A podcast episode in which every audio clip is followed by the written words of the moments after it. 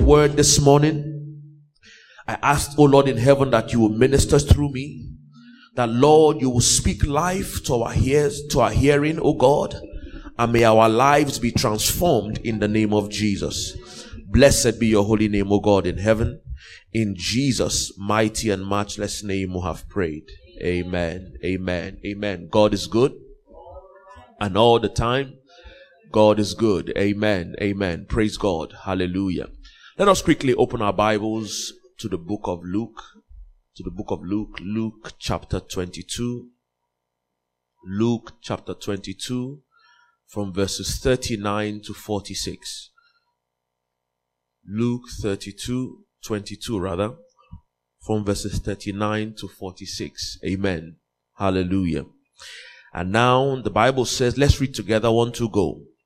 Coming out, he went to the Mount of Olives as he was accustomed, and his disciples also followed him. When he came to the place, he said to them, Pray that you may not enter into temptation. And he was withdrawn from them about a stone's throw, and he knelt down and prayed, saying, Father, if it is your will, take this cup away from me. Nevertheless, not my will, but your will, yours be done. And it says in the verses 43, Then an angel appeared to him from heaven, strengthening him. And being in agony, he prayed more earnestly. Then his sweat became like the droplets of blood falling down to the ground. When he arose from prayer and had come to his disciples, he found them sleeping from sorrow. Then he said to them, Why do you sleep? Rise and pray, lest you enter into temptation. Hallelujah. Rise and pray, lest you enter into temptation. Sweet Holy Spirit, we ask that, Lord, you would breathe your life into my words, and may we all be edified in the name of Jesus. Blessed be your holy name, O God in heaven. In Jesus' name we have prayed. Amen. Amen. Praise God. Hallelujah. Quickly, we are carrying on from where we left off last week. We're looking at all throughout the month for those um, who happen to be joining us either online or on site. And today happens to be your very first day in this month of August. Um, we're looking at the subject, um, the burdens of alignment. Um, this is an offshoot from the theme of the month, which is divine alignment. Hallelujah. Praise God. And just to give a brief recap of what I'm saying, um, I remember when I started this sermon last week, I carried on by saying that the reason why the Bible was given to us, that the only reason why the Bible was given to us is because it is the most consistent or it is the only consistent and the most reliable way of getting to know God. Hallelujah. If there is any way that anybody decides to know God, perhaps you're not saved and your desire is that you know what? I want to grow into a relationship with God. The only way is what? the Bible. As a matter of fact, Jesus said that indeed that what I am the way, the truth, and the life. If anybody must access the Father, you must go what? Through me. And Jesus is known to be what? The Logos. Hallelujah. So the scripture is the only means through which you and I can get to know God. Hallelujah. So even if at the point of your life you desire that you know what, in this year, I, I want to grow in the things of the Spirit. Um, you, you may read books about the Bible. The, all they can do is to explain better what the Bible says. However, the origin of what is in those books is taken from no other place but the Bible. And I carried on saying that, you know, imagine if God was to be a woman. Praise God. You know, one of the things that I find very fascinating is that, you know, women are very complex. Praise God. I'm not being chauvinistic or anything, but, you know, um, for example, I'll ask my wife, Are you okay? I and I know deep down that she's not okay, but she say I'm fine. I will only be foolish to believe that, that she's really fine. Praise God. But it will take much probing and much inquiry before she opens up and says, okay, fine, this is actually what is going on. But for a man, it's just plain and simple. Are you okay? Yes. No. Life goes on, you know. And so you begin to understand that if God was to be either man or woman or God having mood swings, that simply means that if you try to know God, the same God you met yesterday might not be the same person you would meet tomorrow. Praise God. And so, isn't it one of that, you know, thank God that God is not man. Praise God. Why? Because you could even have friends that you grew up together, you did everything together, and all of a sudden you departed ways. Coming back together again, expecting things to be the same, and they are totally opposite of what you taught them to be. But God is consistent. And why do we know this? Is because the Bible tells us that what? I am the same yesterday, today, and forevermore. And so when it comes to the things of God, you begin to understand that in every relationship, that if you want to grow in that relationship, that's why, for instance, when subconsciously or consciously, when you're choosing the people in your life, you choose them based on the things you like. Praise God. Am I making sense? Praise God. And those are the relationships that you invest in. Praise God. And so the same thing is with God that if you want to grow in a relationship with God, you begin to notice patterns in God's attributes that you say, you know what, that this is way I want to know God. Because with God, there are consistent patterns of how He behaves, how He deals with us. And so for that reason, there is no change. In the Bible said that in Him, there is no shadow of variation. And I said here that in every relationship, growth in that relationship starts when we invest in relationships where we see over time patterns that are consistent with our personal values. Praise the Lord. Hallelujah. And the same thing is with God. And so that when you read the Bible, your main interest should be, I want to begin to notice certain patterns about God. That is why somebody will say that, you know what? I know that my God can never fail. That you know that if you serve this God, that my God is not, you know, I remember then growing up in the faith, although I'm still growing, you know, one of the things that really charged me to want to know God more is that, you know, I will hear a man of God say that, you know, my God is not a robber you know, that whatever you do, my God will reward you. And for those things, you know, it began to motivate me that if God truly is a rewarder, then that means whatever I do, be it in secret or in the open, I know that definitely, certainly, God will definitely reward me. Praise God. Because all through scripture, you see that God operates a reward system. Praise the Lord. Hallelujah. And so, and so that's why, you know, Paul began to encourage and say, you know what, do not be weary in doing good because it may take, although it may take time, but eventually you will be what? Rewarded. Hallelujah. You know, I'm just trying to encourage somebody that perhaps you have prayed to God about certain things and it did not seem like it was going to happen. Praise God. That perhaps you have waited on God for some certain things and it did not happen. But I want to assure you that the same God who made that promise is more than able to make that promise come to pass.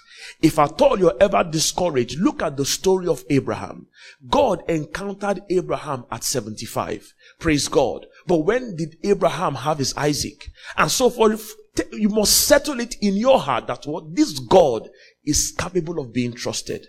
Praise God. And so when we read the Bible, we should begin to let our quest be that I want to begin to see patterns in the scriptures that begins to show me truly who God is in, in my life. Hallelujah. Praise God. Okay. And I carried on saying that, and so when we see through scriptures, there is there's a silver lining that goes through from Genesis to Revelation, is that I call them the patterns of God.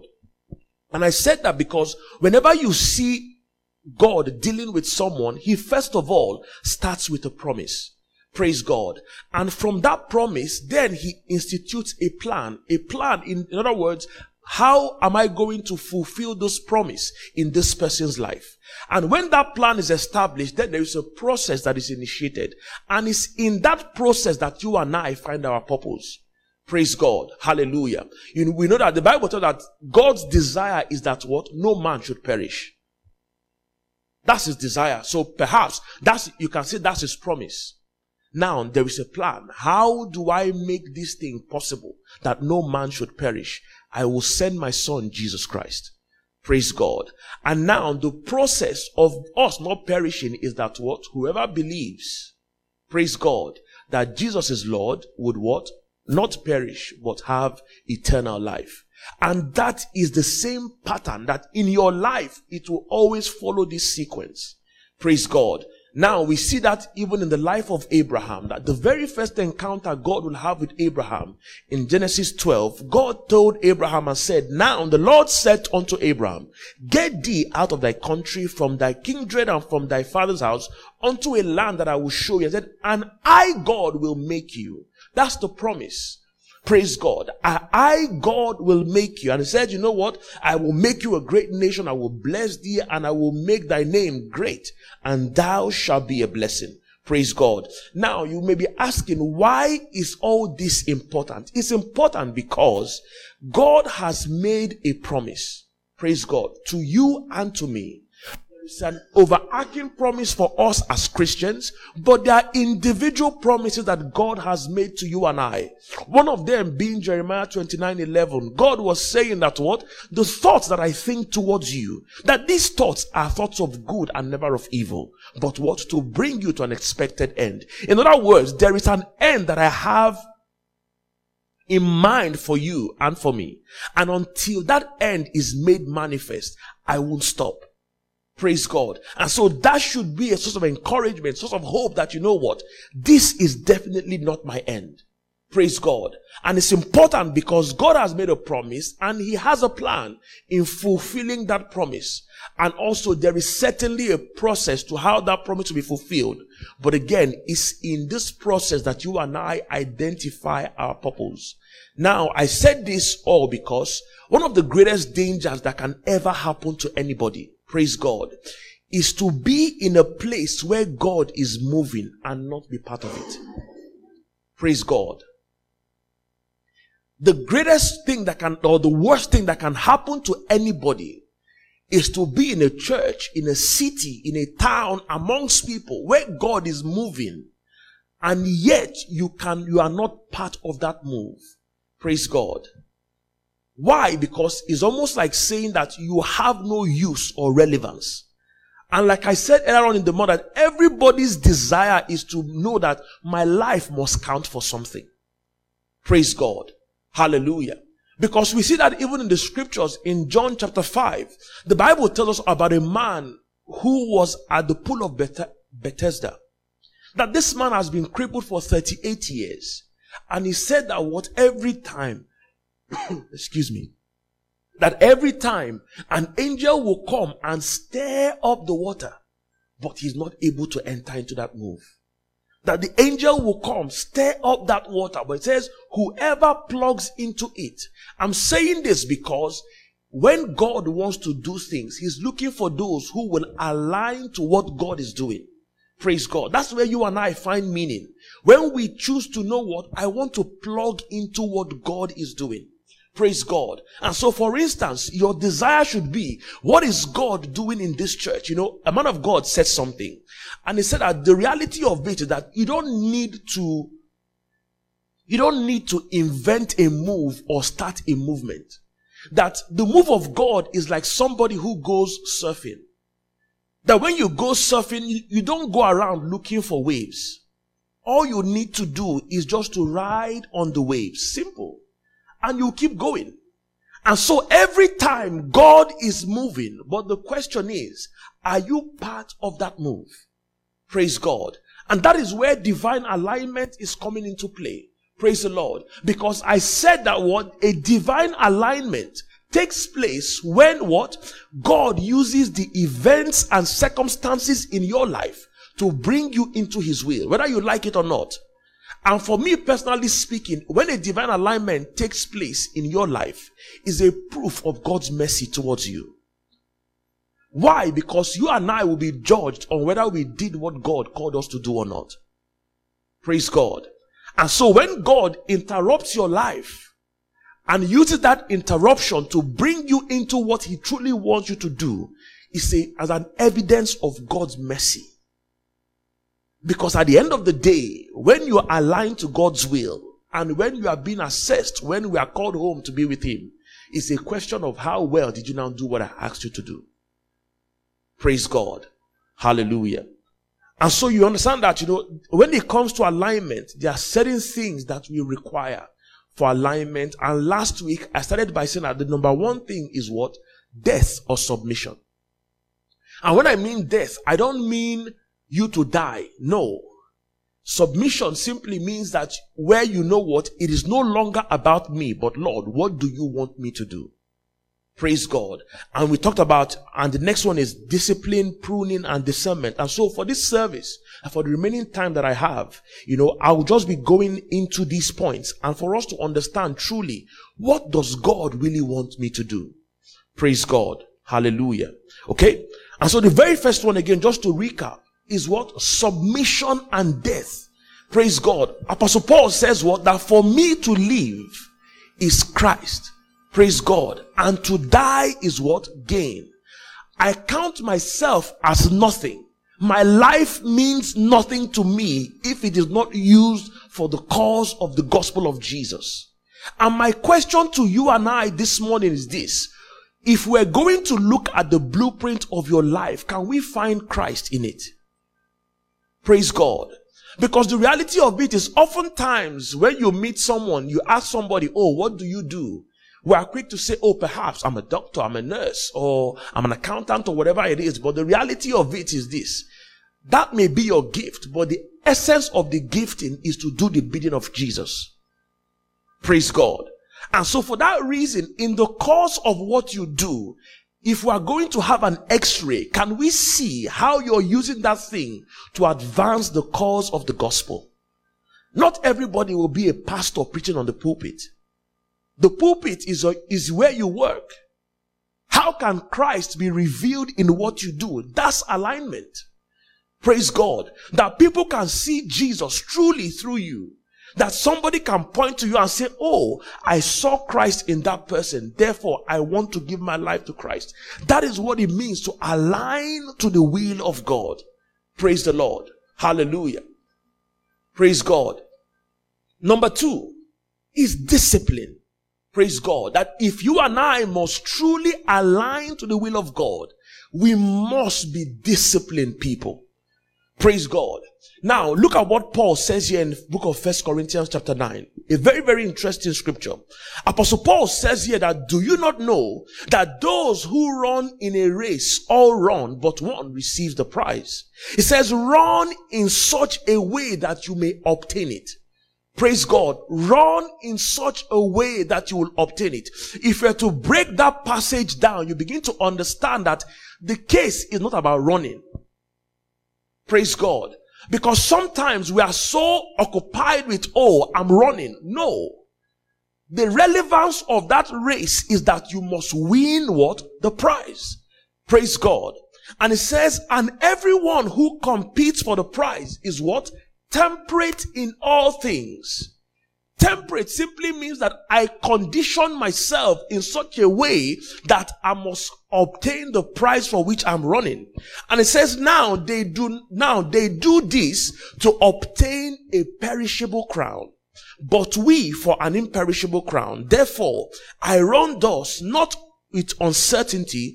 Thus I fight not as one beating the air, but I discipline my body and bring it into subjection, lest when I have preached to others, I myself should become disqualified. Praise God. Discipline. You know, I was reading something and I found it interesting. You know, one of the things that whenever the Olympics is happening, we are all excited to watch the race. And now in that article, it said that for somebody to prepare for the Olympics, it takes an average Olympian four to eight years to prepare. Praise God. Four to eight years to prepare. Now, can you imagine someone like Usain Bolt? A hundred meter race, perhaps, is about 10 seconds or 12 seconds, maybe. You will spend eight years to run for 10 seconds. Because you must put it in perspective. But at the end of the day, what? There is a price. And I said it last week that in the boutique of destiny, it comes at a cost. It must cost you something. So for you as an individual, what has following Christ cost you? It will cost you your time. It is not everything that people are doing that you must do. Because alignment simply means that you are saying no to some things and saying yes to Christ. There is an opportunity cost for following Jesus. Praise God. Because you must forego certain things. Praise God. That is what it means to be disciplined in the things of God. That perhaps it will have, you must, that's why for me, I say it and I'll say it again. If only Sunday, if Sunday is the only time you hear the things of God, permit me to that you are an irresponsible Christian. Praise God. You are in an, you are an irresponsible Christian. I don't mean to be insulting. However, in the context of responsibility, responsibility simply means you take ownership. Praise God. We must be disciplined. We must be disciplined in all things. If Christ is who we seek, if heaven is our goal, then we must consider the things that we do. Praise God. Because at the end of the day, it is not about running, but it's about winning the prize. And that prize is Christ. Praise the Lord. Number three is pruning pruning. Now, the Bible says in the book of John, chapter 15, from verses 1 to 2, a very, very interesting scripture here. Jesus was speaking and he says, you know, cause whenever Christ wants to explain things, I like the fact that he uses, um, the things that we are commonly accustomed to, because then it deepens our understanding of what Christ is trying to say. Praise God. And so here he said that I am the true vine and what? My father is the vine dresser. He says, every branch in me that does not bear fruit, he does what? He takes away. And every branch that bears fruit, he does what? He prunes. That's what? It may bear more fruit. Praise God.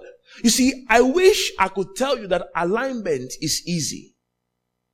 But I will be lying.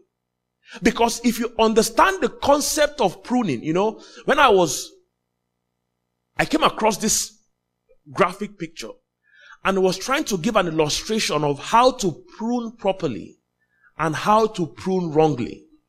And if you're to prune a tree properly, you only cut it shortly after the fruit. You're not cutting it from the root because if you cut it from the root, that's the end of it. But what? You cut it shortly after the fruit. Why is that the case? And I began to meditate, upon that particular statement. I began to realize that if you and I are to finish well, we must forego the successes of yesterday. Praise God. Because your enemy of tomorrow is your accomplishment of today. Praise God. Your enemy of tomorrow is what you accomplished today. That is why sometimes, perhaps, you're growing spiritually. You prayed for one hour today and you are so excited. Guess what? Tomorrow is a new day. Your prayer for one hour yesterday means nothing. Praise God. That is why the Bible said what? Give us our what? Daily. It's a daily thing. Praise God. That you behaved yourself yesterday does not guarantee you behave tomorrow. And so it must be a daily conscious decision that if I'm to follow Christ, then he must prune me away. Look at what Paul was saying. Paul says in Philippians 3, Philippians 3 from verse 13 to 14. He says, brethren, I count myself not to have apprehended, but one thing that I do is forgetting the things which are behind and reaching for those things which are ahead. He says, I press towards the mark for the prize of the higher calling in Christ Jesus. Praise God. That's why, you know, someone says something that if you want to succeed as an individual, you must always look small in your own eyes. That you must always look small in your own eyes because that is the true way to achieve or attain humility. Praise God. Yes, you may have accomplished so many things. The world may clap for you. The world may celebrate you, but guess what? You must be willing to throw away those accolades because the main person whose accolades matter is the one who sent you. Praise the Lord. Hallelujah. Number four, discernment. Discernment. If you and I are to be aligned to the things of God, we must be men and women of the Spirit. Praise God. What is God doing part time? What is God saying at this moment? Praise God. What is God requiring of me to do in this season or this phase of my life? The Bible said that the sons of Issachar, what? They knew and understood the times. They knew what Israel ought to always do. Praise God. Look at what happened in the life of Jesus in John 16, in John 6 verse 15. It says, therefore, when Jesus perceived that they were about to come and take him by force to make him king, he departed again to the mountain by himself alone. Praise God. Mind you, the prophecy had come that he'll be what? The king of the Jews. Because when Herod was saying, who are you going to go and greet the, the, three wise men? He says, oh, a king, the king of the Jews has been born unto us. And yet the people came to make him king. But why did he run? He was discerning. Praise God. You see, Charles Spurgeon said that what discernment is not simply a matter of telling the difference between right and wrong. Rather, it is the difference between right and almost right. Praise God. Because the truth is that for every right thing, the devil would always give you a similar alternative. But it takes discernment to truly know is this of God or not of God? Because whatever would take me away from the things of God is never of God. Praise God. That is the litmus test. Anything that would distract me, any person that would distract me from my pursuit of Jesus, it's not of God, no matter how good or how wonderful that thing may be. Whether be it job, business opportunity, person, or whoever it is, so long as you would tolerate my compromise in my faith, you are never of God. Praise the Lord. And so we must be able to discern what is right and what is almost right. Because that is the difference between us making it and us derailing entirely. Praise the Lord. You see, whenever I think of discernment, you know, I remember the story of the old and the young prophet.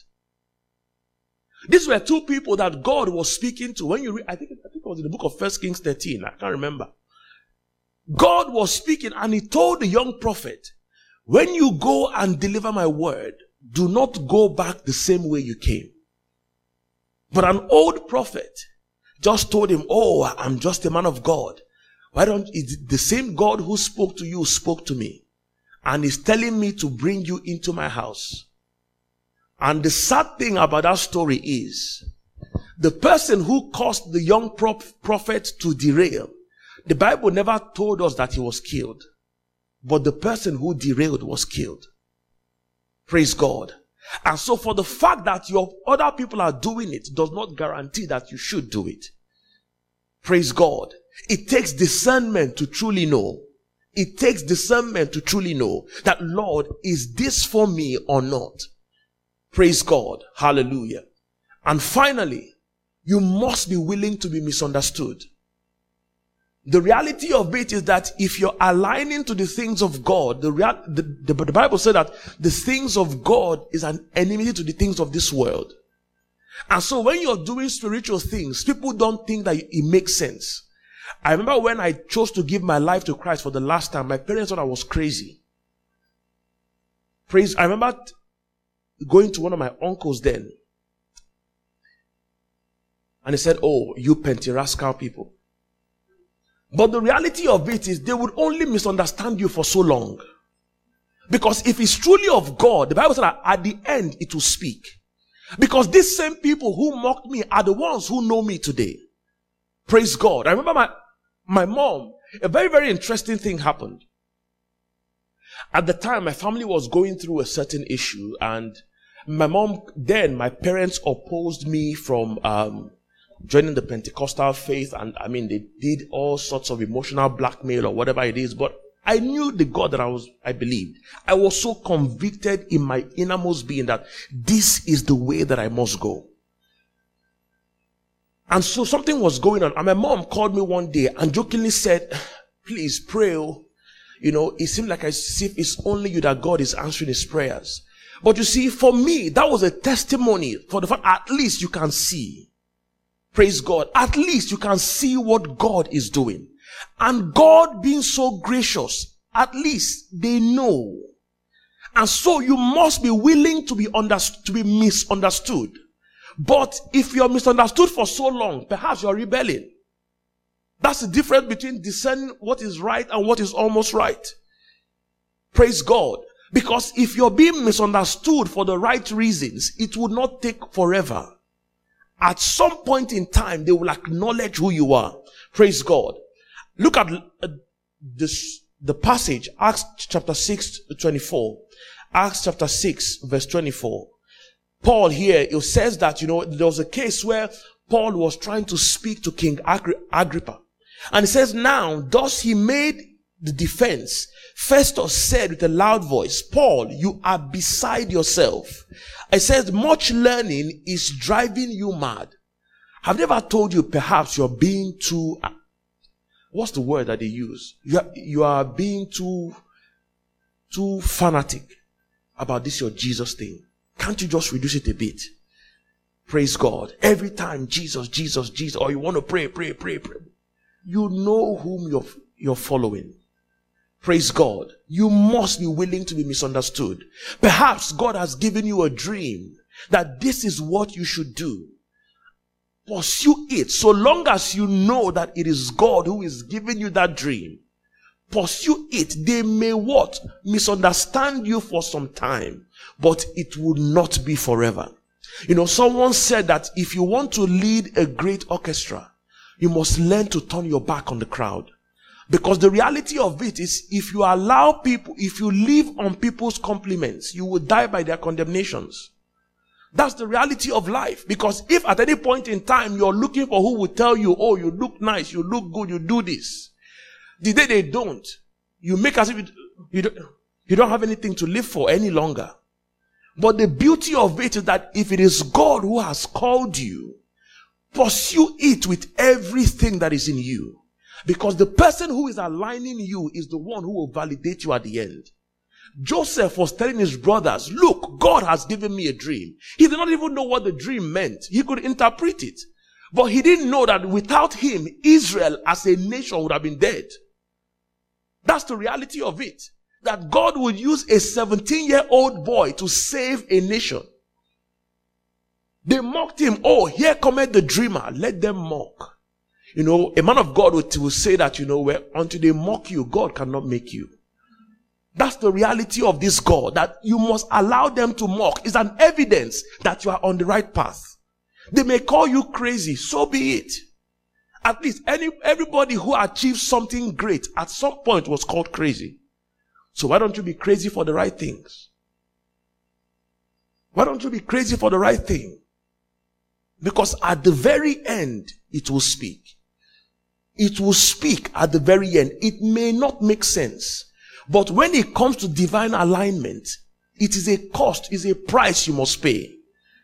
But let God be God. That's why Paul will say that do not be weary. It can be tiring. You may be tired. You may cry. It's okay. You may feel like giving up. It's okay. But just keep going. Why? Because God is the one who called you and He's the one who would validate that which He has done. Praise God. I ended this concluding statement. It says the will of God is never exactly what you expect it to be. It may seem to be much worse, but in the end, it is going to be a lot better and a lot bigger. It's going to be a lot better and a lot bigger. It's going to be a lot better and a lot bigger. I want you to say to yourself, it is going to be a lot better and much bigger. It is going to be a lot better and much bigger. It is going to be a lot, let it sink into your consciousness. Because these are the things, the foundations that will sustain you. The Bible said that what do not despise the days of little beginnings. Every great thing started small. It's okay. It's okay. Let God be God. I'm not just begin to bow and just ask for grace to remain steadfast. that Father, in the name of Jesus, I'm asking for the grace to remain steadfast. When other people are losing their faith, the Bible says that what? Anybody who puts his hands on the plow and looks back is not worthy of me.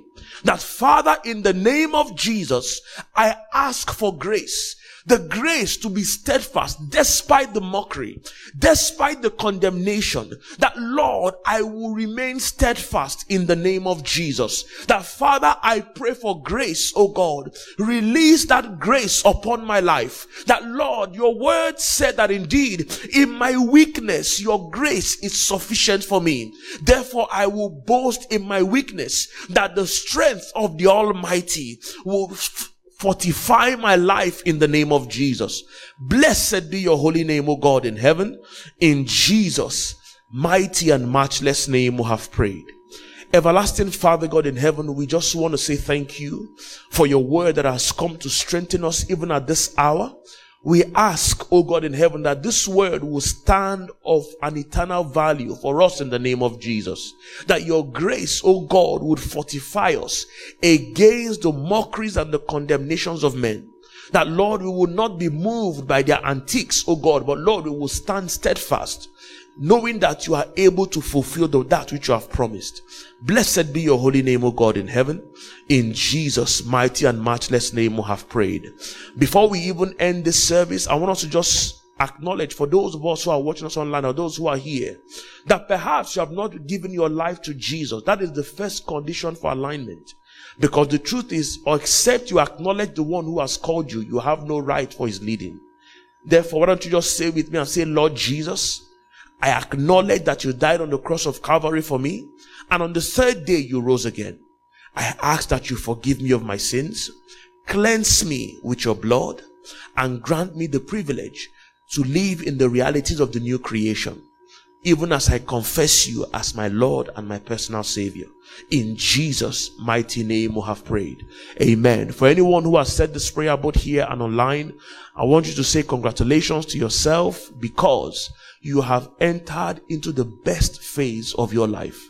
Um, there'll be an email at the bottom of your screen. Why don't you do well to send us an email? And as a church, we will do what we can to extend the love of God towards you, to help you to grow in that which God has ordained for you. Amen.